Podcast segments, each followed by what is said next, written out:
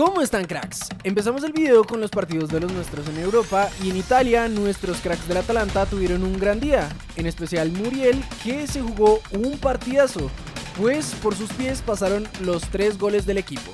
En el primero, una jugadota suya terminó en el palo para que Pasalic solo tuviera que empujarla. En el inicio del segundo tiempo asistió a Zapata, que ya marcó desde su regreso, y finalmente anotó su tanto al 63 de cabeza. También en Italia, Kevin Agudelo jugó los 90 minutos en la derrota 2-1 del Spezia. En Alemania, Rafael Santos Borré estuvo 67 minutos en el empate 2 entre el Frankfurt y el Hoffenheim.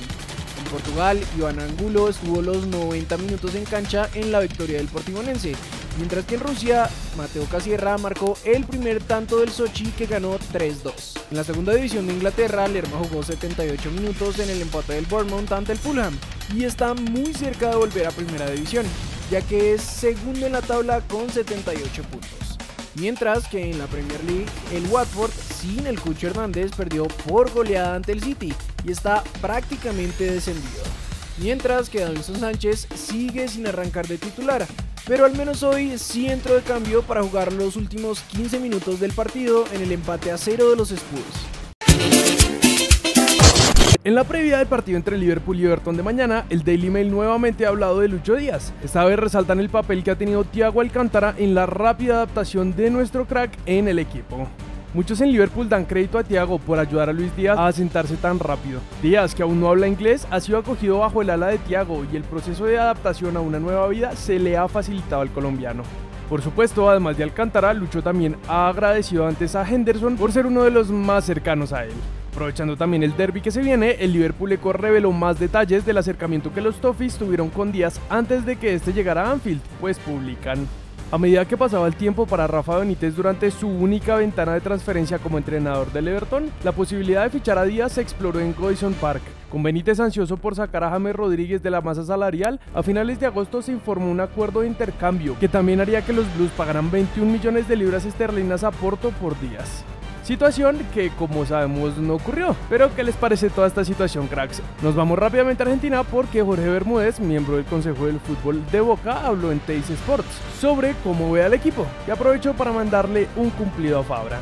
Las responsabilidades son compartidas, se hizo un gran mercado de pases y estamos en formación de un equipo. En Fabra y Advíncula tenemos los dos mejores laterales del fútbol argentino. Pasamos a nuestro país, pues hace unos días les contamos que Arturo Reyes veía con buenos ojos dirigir a nuestra selección y hoy volvió a hablar de esta posibilidad con Directive Sports donde dijo esto. Voy a decir algo que no debería decir, pero me voy a atrever. He tenido la posibilidad de dirigir grandes jugadores en la selección mayor y tengo en mi cabeza una gran cantidad de jugadores de todas las edades, desde el 97 hasta el 2003. Y si hay alguien que conocía todo el fútbol colombiano, soy yo. A mi parecer, dirigir a estos jugadores es muy fácil. Al jugador de fútbol hay que dejarlo ser. Hay unas responsabilidades, pero en selección sinceramente es muy fácil.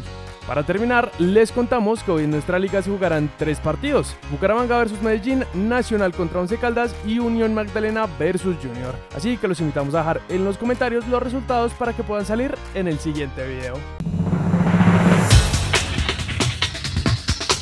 Por una foto de James Rodríguez con el empresario Mechal Al-Sefai, se habla de una posible salida de nuestro 10 del Al Rayyan. Dylan Borrero es nuevo jugador del New England Revolution en la MLS.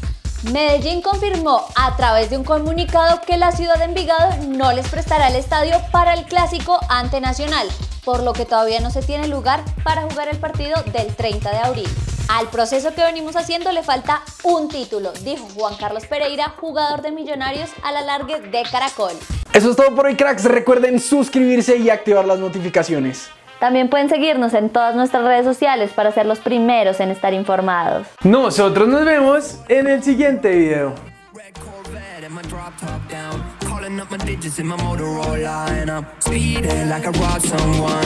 Falling and I'm a whip, yeah. Out in going hard in the pit, yeah, yeah. I still ball on the pitch, yeah.